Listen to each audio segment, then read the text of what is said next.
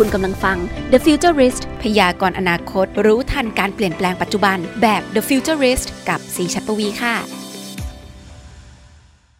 กลับมาเจอกันอีกครั้งใน The Futurist Podcast วันนี้ก็เป็น อี พี ที่สามสิบเอ็ดแล้วนะครับไวมากเหมือนแบบเพิ่งผ่าน อี พี หนึ่ง อี พี สอง มาเมื่อไม่นานนี้เองนะครับแล้วก็ตอนนี้เราก็ปิดจ็อบไปแล้วเนาะสำหรับสตาร์ทอัพที่เกี่ยวกับด้านหุ่นยนต์ที่เขามีโอกาสได้ไปแสดงศักยภาพในงาน ซี อี เอส สองพันยี่สิบเอ็ด ที่ผ่านมาที่บริษัท Social Lab ของเราก็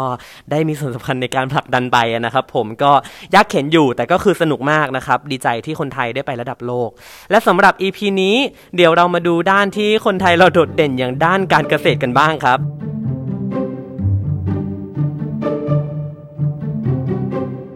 หมดไปแล้วกับด้านหุ่นยนต์หรือโรบอติกส์แล้วนะครับทีนี้อยากรู้เลยครับว่าแล้วมีด้านไหนอีกแต่แอบได้ยินมาว่าค่อนข้างรีเลทกับคนไทยพอสมควรด้วยอ่ามีตัวหนึ่งค่ะที่เป็นทางด้านการเกษตรเป็น Agritech จริงๆแล้วเนี่ยตั้งแต่ปีสองพันยี่สิบเนี่ยเราก็แสวงหาแบบ Agritech เพราะเราเชื่อว่า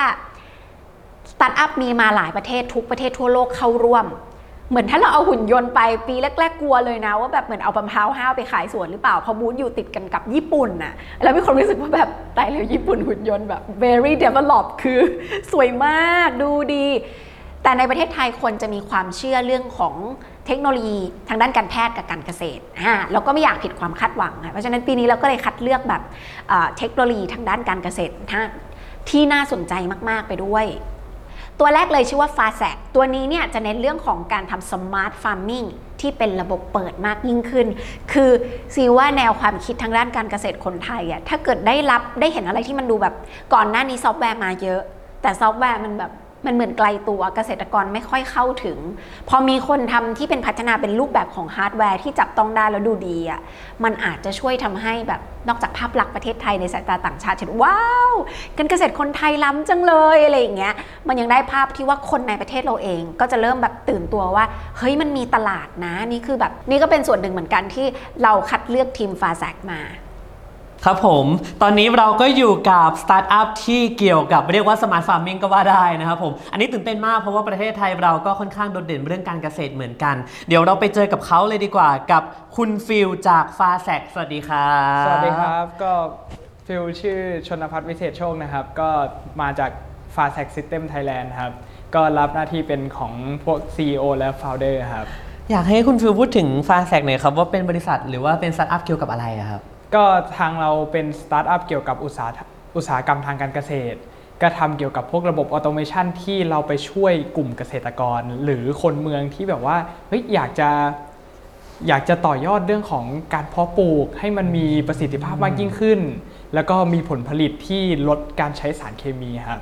โอ้แนวคิดน่าสนใจนะครับทีนี้อยากถามคุณฟิลหน่อยครับว่าแล้วเราไปเจอปัญหาอะไรมาหรือว่าไปเจอเพนพอยต์อะไรเราถึงได้รับแรงบันดาลใจมาสร้างของสิ่งนี้ในการที่เราส่งไป ซี อี เอส ครับพอดีแรงบันดาลใจมาจากว่าเฮ้ยณวันที่เริ่มทำเลยเนี่ยครับมันเกิดจากว่าณวันนั้นคือเข้าสู่ยุค สี่จุดศูนย์ อ่าเราเลยคิดค้นว่าเฮ้ยเราเรามีความรู้ทางด้านเทคโนโลยีอยู่แล้วแต่เราอยากจะมาประยุกต์กับกับอะไรสักอย่างนึงจนได้ไปเจอบางสิ่งบางอย่างว่าเฮ้ยพอดีพ่อจะเกษียณแล้วแล้วพ่อพ่อจะกลับไปทำงานที่ต่างจังหวัดก็คือไปทำไร่ทำสวนทำอะไรพวกนี้แหละครับแล้วเสร็จปุ๊บเอ้ยเราได้เทคโนโลยีแต่เราอยากอยากเอาอะไรมาสักอย่างเพื่อลดระยะเวลาหรือว่าทุกคอยทุ่นแรงให้เราจนเกิดมาเป็นตัวโปรดักที่ชื่อว่า FaSAC เนี่ยครับ FaSAC ก็เลยเข้ามาช่วยในหลายๆเรื่องเรื่องของการลดระยะเวลาเรื่องของการลดการใช้สารเคมีแล้วก็ประหยัดแรงงานคนก็คือเมนพอยต์หลักๆ สามถึงสี่ ตัวเนี่ยทำให้ผลผลิตของการเกษตรเนี่ยมันดูการทำง่ายมากยิ่งขึ้น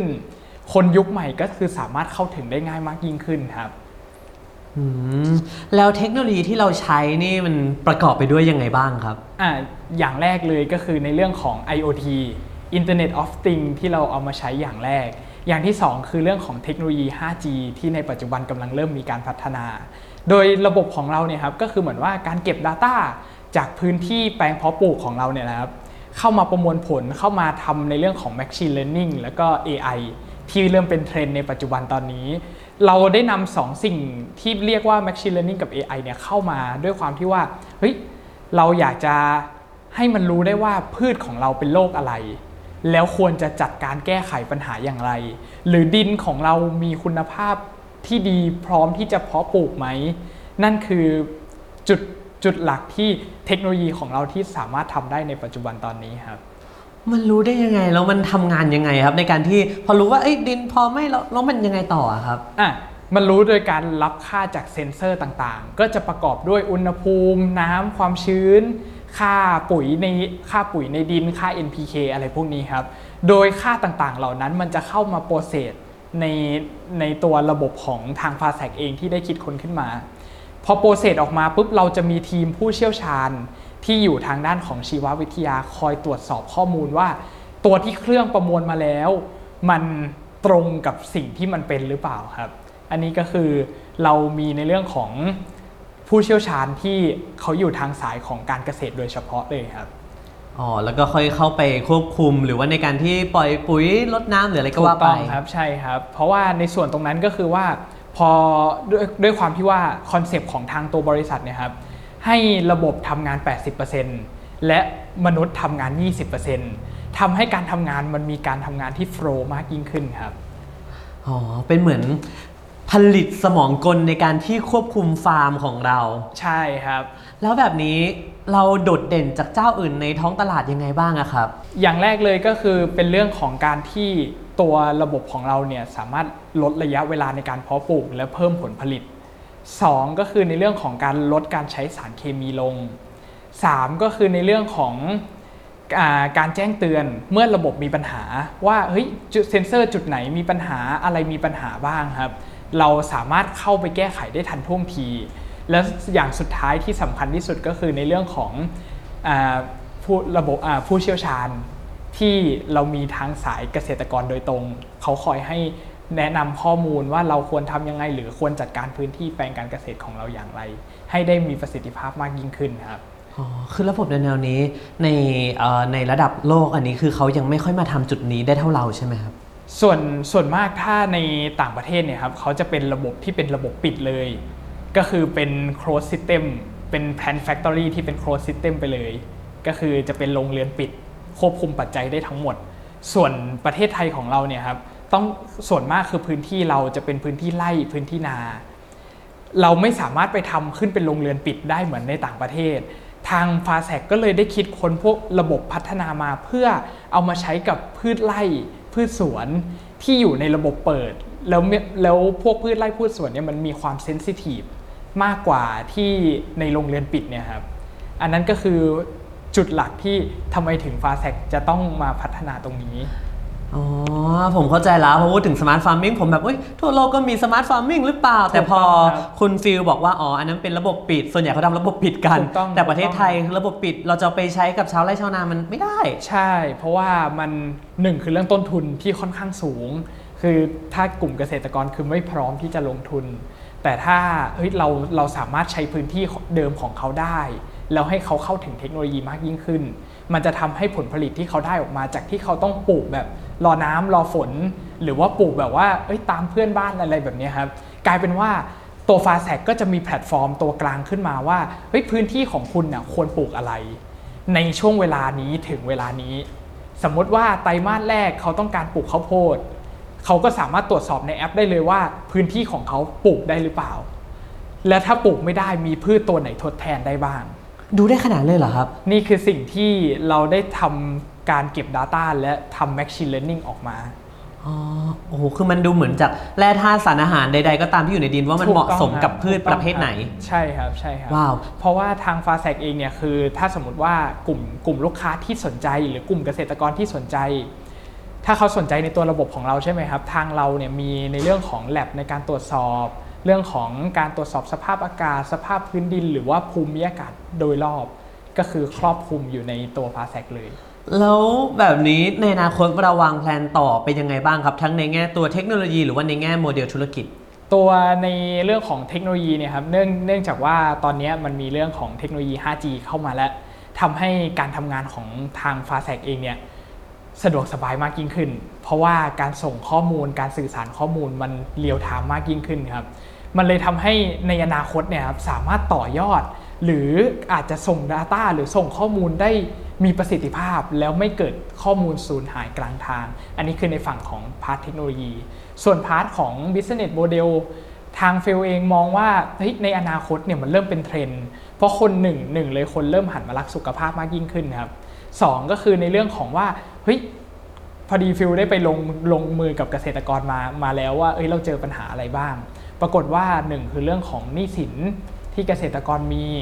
แล้วเฮ้ยผลผลิตบางทีเขาต้องรอน้ำรอฝนนั่นแหละครับมันเลยทำให้กลายเป็นว่าในในพาร์ทของ business model เนี่ยครับฟิลต้องการจะเจาะกลุ่มไปว่าเฮ้ยเราจะทำยังไงให้ต้นทุนการผลิตของเราเนี่ยถูกแล้วสามารถเข้าถึงได้กับทุกกลุ่มไม่ว่าจะเป็นคนเมืองหรือกลุ่มเกษตรกรหรือว่ากลุ่มธุรกิจการค้าที่เป็นเกี่ยวกับอุตสาหกรรมทางการเกษตรอันนี้ก็คือในอนาคตเนี่ยเราต้องการที่จะพัฒนาต่อยอดในเรื่องของว่าเฮ้ยต้นทุนถูกสามารถเข้าถึงได้ทุกทุกทุกฝ่ายแล้วก็สามารถใช้งานได้ค่อนข้างง่ายใช่ครับ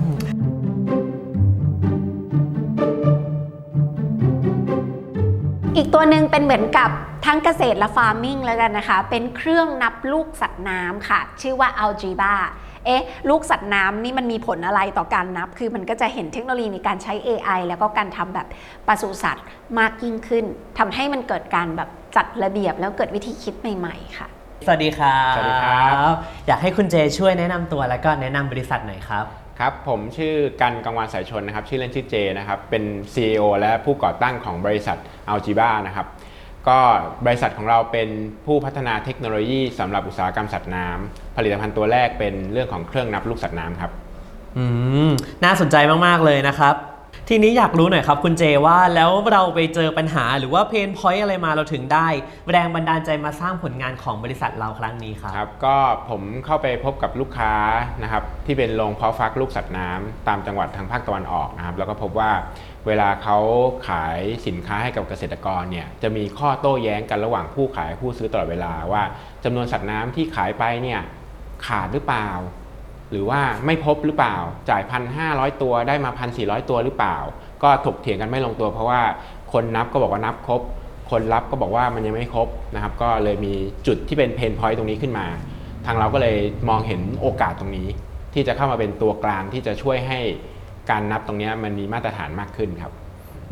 ก็เลยออกมาเป็นผลงานที่ชื่อว่าอะไรนะครับอยากให้ทวนแล้วก็บอกถึงความน่าสนใจของผลงานเราหน่อยครับชื่อผลิตภัณฑ์ที่เป็นภาษาอังกฤษนะครับคือ Sea Through Counter นะครับเราเราเพี้ยนคำมาจากคำว่า Sea ที่แปลว่ามองเห็นแต่ว่าเราเปลี่ยนเป็นคำว่า Sea ทะเลส่วน Through ก็คือเหมือน Sea Through Sea Through มองทะลุนะครับเสื้อผ้าที่ทะลุปูโปร่งก็คือเรามองเห็นทุกอย่างที่อยู่ในทะเลนะครับแล้วก็ตัวสินค้าตัวนี้มีความโดดเด่นกว่าคู่แข่งในท้องตลาดคือเรื่องของความแม่นยำนะครับเรามีความแม่นยำเกินกว่า เก้าสิบห้าเปอร์เซ็นต์ ในทุกๆสัตว์น้ำนะครับแล้วก็ในเรื่องของราคาที่เข้าถึงได้เหมาะกับเกษตรกรในประเทศที่กำลังพัฒนานะครับอยากให้คุณเจช่วยพูดถึงเทคโนโลยีที่ใช้กับเครื่องนี้หน่อยครับว่ามันคืออะไรเป็นยังไงบ้างครับก็เราใช้ตัวกล้องความละเอียดสูงนะครับในการเก็บรูปภาพภายใต้ Sea Through Counter นะครับแล้วเรานำภาพความละเอียดสูงนี้มาประมวลผลด้วยปัญญาประดิษฐ์ซึ่งเรา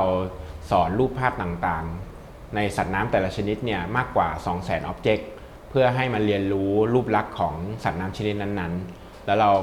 จะมีการทำการประมวลผลเพิ่มเติมเพื่อให้ความแม่นยำมากกว่า เก้าสิบห้าเปอร์เซ็นต์ สำหรับทุกๆสัตว์น้ำครับแล้วทีนี้อยากรู้เลยครับว่าพอเรามีโอกาสได้เข้าร่วมงาน ซี อี เอส แบบนี้ความรู้สึกเป็นยังไงบ้างแล้วแผนในอนาคตเรามองว่ายังไงบ้างครับครับก็ถือว่าเป็นความภาคภูมิใจค่อนข้างมากนะครับสำหรับบริษัทเล็กๆอย่างพวกพวกผมนะครับก็สินค้าของเราเพิ่งออกมาเป็นผลิตภัณฑ์ฮาร์ดแวร์ตัวแรกของบริษัทด้วยแล้วได้รับได้รับเลือกให้เข้าร่วม ซี อี เอส ผ่านกระทรวงพาณิชย์เนี่ยทางเราก็ค่อนข้างภาคภูมิใจมากๆครับแล้วแผนในอนาคตเรากะจะต่อยอดยังไงอีกไหมครับในแง่ของการทำธุรกิจหรือว่าพัฒนาซอฟต์แวร์ต่างๆตอนนี้ตอนนี้ในเชิงของแผนงานของเครื่องนับตัว Sea Through Counter นะครับเราต้องการที่จะเป็นเจ้าตลาดโดยเฉพาะในประเทศไทยก่อนรวมถึงประเทศเพื่อนบ้านทั้งเวียดนามอินโดนีเซียกัมพูชาเขมรหรือว่าพม่านะครับซึ่งมีการเพาะเลี้ยงสัตว์น้ำอยู่ค่อนข้างมากนะครับหลังจากนั้นเราก็จะขยายไปตามประเทศอื่นๆเช่นอินเดียจีนเอกวาดอร์ทางฝั่งอเมริกาเซาท์อเมริกานะครับ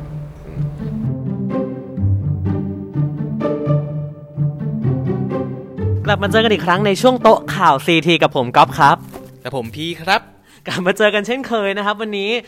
งั้นเดี๋ยวเรามาเปิดด้วยข่าวในประเทศกันก่อนแล้วกันนะครับนี่ครับเพิ่งไปเจอมาเมื่ออาทิตย์ที่ผ่านมาเองเลยอะไรครับรู้ไหมครับว่าปกติแล้วทะเบียนรถของเรามันก็จะเป็นตัวอักษรแรนดอมเนาะแล้วแบบตัวเลขก็จะแรนดอมหรือถ้ามีเงินหน่อยประมูลเอาอ่าใช่ครับแต่ทั้งนี้ทั้งนั้นครับตอนนี้เขาพรม.ผ่านแล้วนะครับในการที่จะเปิดโอกาสให้เราสามารถเอาชื่อของเราตั้งเป็นชื่อแบบป้ายทะเบียนรถได้อ่าเออเนี่ยฉัตรปวีได้ ส่วนตัวเลขก็ได้ไม่เกินสี่ตัวเหมือนเดิมอย่างที่เราเห็นกันมานะครับเป็นฉัตรปวีห้าห้าห้าห้าเป็นไปได้โอ้น่าสนใจมากๆเลยนะครับแต่ถ้าเป็นผมเนี่ยผมว่าผมจะตั้งชื่อพ่อดีกว่าเขาจะได้ไม่ต้องด่าผม เดี๋ยวเดี๋ยวผมว่ามันน่าจะยิ่งทำให้คนเขาด่าพ่อคุณนะครับก็ไม่แน่นะฮะ ซึ่งอันนี้นะครับบ่ายคนก็จะตั้งข้อสงสัยว่าเฮ้ยตั้งมาแบบนี้แล้วมันจะยังไงต่อ ก็บอกเลยว่านะครับเขานะฮะจะเอาไปประมูลแล้วก็ในการที่เปิดขายเอารายได้มาส่งเสริมเรื่องความปลอดภัย ให้กับประชาชนต่อไปในอนาคตนั่นเองครับก็ดีนะอืมนะครับผมและข่าวต่อไปนะครับอันนี้ก็ฮือฮาไม่แพ้กันเพราะเมื่อไรก็ตามที่มีข่าวเรื่องการแฮกเราจะโด่งดังกันหมด นั่นสิครับล่าสุดนะครับทางไปรษณีย์ไทยเขาได้ทำข้อมูลผู้ใช้หลุดจำนวน สี่หมื่นหนึ่งพันสองร้อยยี่สิบ รายการ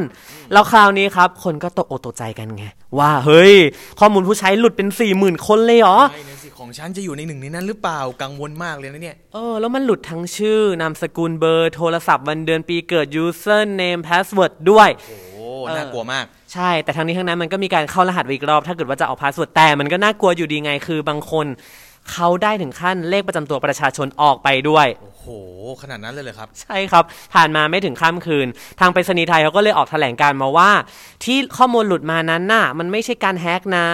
มันเกิดจากการที่เขาว่าเออไปจ้างบริษัทเอาซอร์สใช่ไหมแล้วทีเนี้ยเขามันใช้คลาวด์ของภายนอกมันก็เลยแบบมีผิดพลาดเรื่องของคอนฟิกการตั้งค่าระบบนิดหน่อยแต่ก็ไม่ต้องตกใจไปเพราะสิ่งที่หลุดไปอ่ะมันไม่ใช่ข้อมูลผู้ใช้มันเป็นข้อมูลของพนักงานอ๋อโล่งไปนะฮะเออผู้ใช้ก็โล่งแหละแต่พนักงานนี่ก็ลึกลักนิดนึงนะคุณนะเป็นผมผมเป็นพนักงานผมใจสั่นแล้วนะฮะตอนนี้ใช่คือเขาก็บอกต่อแหละว่าอันนี้มันก็ไม่ใช่ข้อมูลใหม่ด้วยเป็นข้อมูลเก่าตั้งแต่ที่แบบก่อนที่บริษัทเขาจะปรับโครงสร้างใดๆก็ตามแต่แต่ทั้งนี้ทั้งนั้นมันก็เป็นข้อมูลจริงๆอยู่ดีของพนักงานจริงๆในระบบที่เขาได้เคยทดสอบอะไรกันก็ว่าไปนะครับก็ไว้มาตามต่อว่าจะมีกรณีที่พนักงานร้องเรียนอะไรหรือเปล่าแต่สำหรับประชาชนก็สบายใจได้ส่วนหนึ่งครับเอาละครับต่อไปเรามาดูข่าวทางฝั่งต่างประเทศกันบ้างดีกว่าพี่กอล์ฟเคยทำการไลฟ์สดไหมฮะเคยครับบ่อยด้วยและคิดว่าการไลฟ์สดเนี่ยมันเป็นยังไงครับก็ทำให้คนทั่วโลกเห็นเราได้แบบสดๆเลยอันนี้ชอบมากคอมเมนต์คุยกันได้พี่กอล์ฟรู้ไหมครับตอนนี้เนี่ยประเทศจีนเขาจริงจังกับเรื่องนี้มากเลยนะครับถึงขั้นบรรจุวิชาการไลฟ์สดลงในวิชาเรียนของโรงเรียนอาชีวะเมืองเถิงชงมณฑลยูนานเฮ้ยมันต้องเรียนด้วยเหรอใช่ครับเพราะเขามองว่าการไลฟ์สดเนี่ยก็คือช่องทางหนึ่งในการที่สามารถหาเงินได้เป็นกอบเป็นกำ wow. เพราะว่าแค่มาพูดพูดพูดพูดพูดอย่างเดียวเนี่ยมันอาจจะไม่ดึงดูดสักเท่าไหร่ครับเขาก็เลยเปิดสอนทั้งวิธีการพูดเทคนิคต่างๆให้นักเรียนเนี่ยสามารถหาเงินหรือว่าขายของได้ผ่านการไลฟ์สดจริงๆ oh.เขาอยากจะให้การไลฟ์สดมีความน่าสนใจมากยิ่งขึ้นเขาก็เลยเปิดสอนเพราะเขามองว่าเนี่ยเป็นช่องทางหนึ่งที่สามารถหาเงินได้จริงๆในอนาคตแล้วก็เห็นได้ชัดจากพวกอินฟลูเอนเซอร์ต่างๆเนี่ยผมว่าดีมากๆเลยผมยังอยากลองลงเรียนดูเลยครับเออน่าสนใจเพราะว่าในทุกวันนี้ถ้าถามเด็กว่าโตขึ้นหนูอยากเป็นอะไรอยากเป็นยูทูบเบอร์อยากเป็นอินฟลูเอนเซอร์อยากเป็นติ๊กต็อกเกอร์ใช่แล้วก็ถ้าเขาจะโตได้อย่างมีคุณภาพแล้วเขาจะทำตามความฝันได้มันต้องมีอะไรไปสอนเขาไงใช่ใช่ใช่ผมว่านี่เป็นสิ่งที่ดีมากๆเลยนะครับที่เขามองออกได้ก่อนว่านี่คือสิ่งที่น่าจะเป็นสิ่งที่หาเงินได้ในอนาคตใช่อยากให้บ้านเรามีบ้างเลยครับข่าวต่อไปผมรู้ครั้งแรกเนี่ยอึ้งมากๆเลยนะฮะเพราะว่าเขาต้องบอกเลยว่าวัดที่อยู่บนยอดเขาหิมาลัยเนี่ยคงจะสูงไม่พอเท่าวัดนี้แล้วครับมันมีสูงกว่านั้นอีกเหรอครับคุณใช่ครับวัดนี้เป็นวัดแห่งใหม่ที่จะเห็นในอีกสามปีข้างหน้าก็คือวัดที่อยู่ในอวกาศครับพี่ก๊อฟอะไรนะครับผมได้ยินผิดหรือเปล่าครับคุณใช่ครับวัดในอวกาศครับได้ยินไม่ผิดแล้วครับซึ่งวัดแห่งนี้นะฮะเป็นผลงานของประเทศญี่ปุ่นครับมีชื่อว่าวัดโจเทนอินโกอุนจิเป็นวัดในรูปแบบ ไอ โอ ที บนดาวเทียมใช่มันไม่ใช่วัดจริงๆนะครับเป็นวัดที่เป็น ไอ โอ ที บนดาวเทียมคือซึ่งปกติมันก็มีดาวเทียมวนรอบโลกของเราแล้วทีเนี้ยมันจะเป็นวัดที่ไปวนรอบโลกเราใช่อยู่บนดาวเทียมครับซึ่งวัดนี้เนี่ยเป็นการร่วมทุนกันระหว่างวัดไดโกนิมหาวิทยาลัยเกียวโตและเทเรสสเปซบริษัทอวกาศของญี่ปุ่น โดยครึ่งหนึ่งของดาวเทียมนะครับจะเป็นการประดิษฐานพระพุทธรูปไดนิจิเนียวไรแล้วก็มันดาล่าที่เปรียบเสมือนตัวแทนของวัดญี่ปุ่นนั่นเองครับและทีนี้เนี่ยเวลาเราจะไหว้พระขอพรเนี่ยเราก็สามารถขอพรโดยตรงไปยังอวกาศแล้วนะฮะพี่ก๊อฟแล้วก็ไม่ต้องห่วงว่าจะมีพิษภัยเพราะมีพระหมุนคุ้มครองเราอยู่จากอวกาศจากวงโคจรของโลกนี่ธรรมดาที่ไหนล่ะครับคือก่อนหน้านี้เราจะเห็นแบบว่าเอ้ยมีทริปนั่งเครื่องบินแล้วแบบไปไหว้เก้าวัดอะไรก็ตามโดยที่เรานั่งอยู่บนเครื่องบินแต่ตอนนี้พระจะอยู่ข้างบนหัวเราวนหาเราเองจะมีพระจริงๆหรือเปล่าแล้วก็ต้องรอติดตามข่าวกันต่อไปนะครับแต่ผมมองว่าคราวนี้แหละสวดมนต์ขอพรไปสู่จักรวาลได้เลย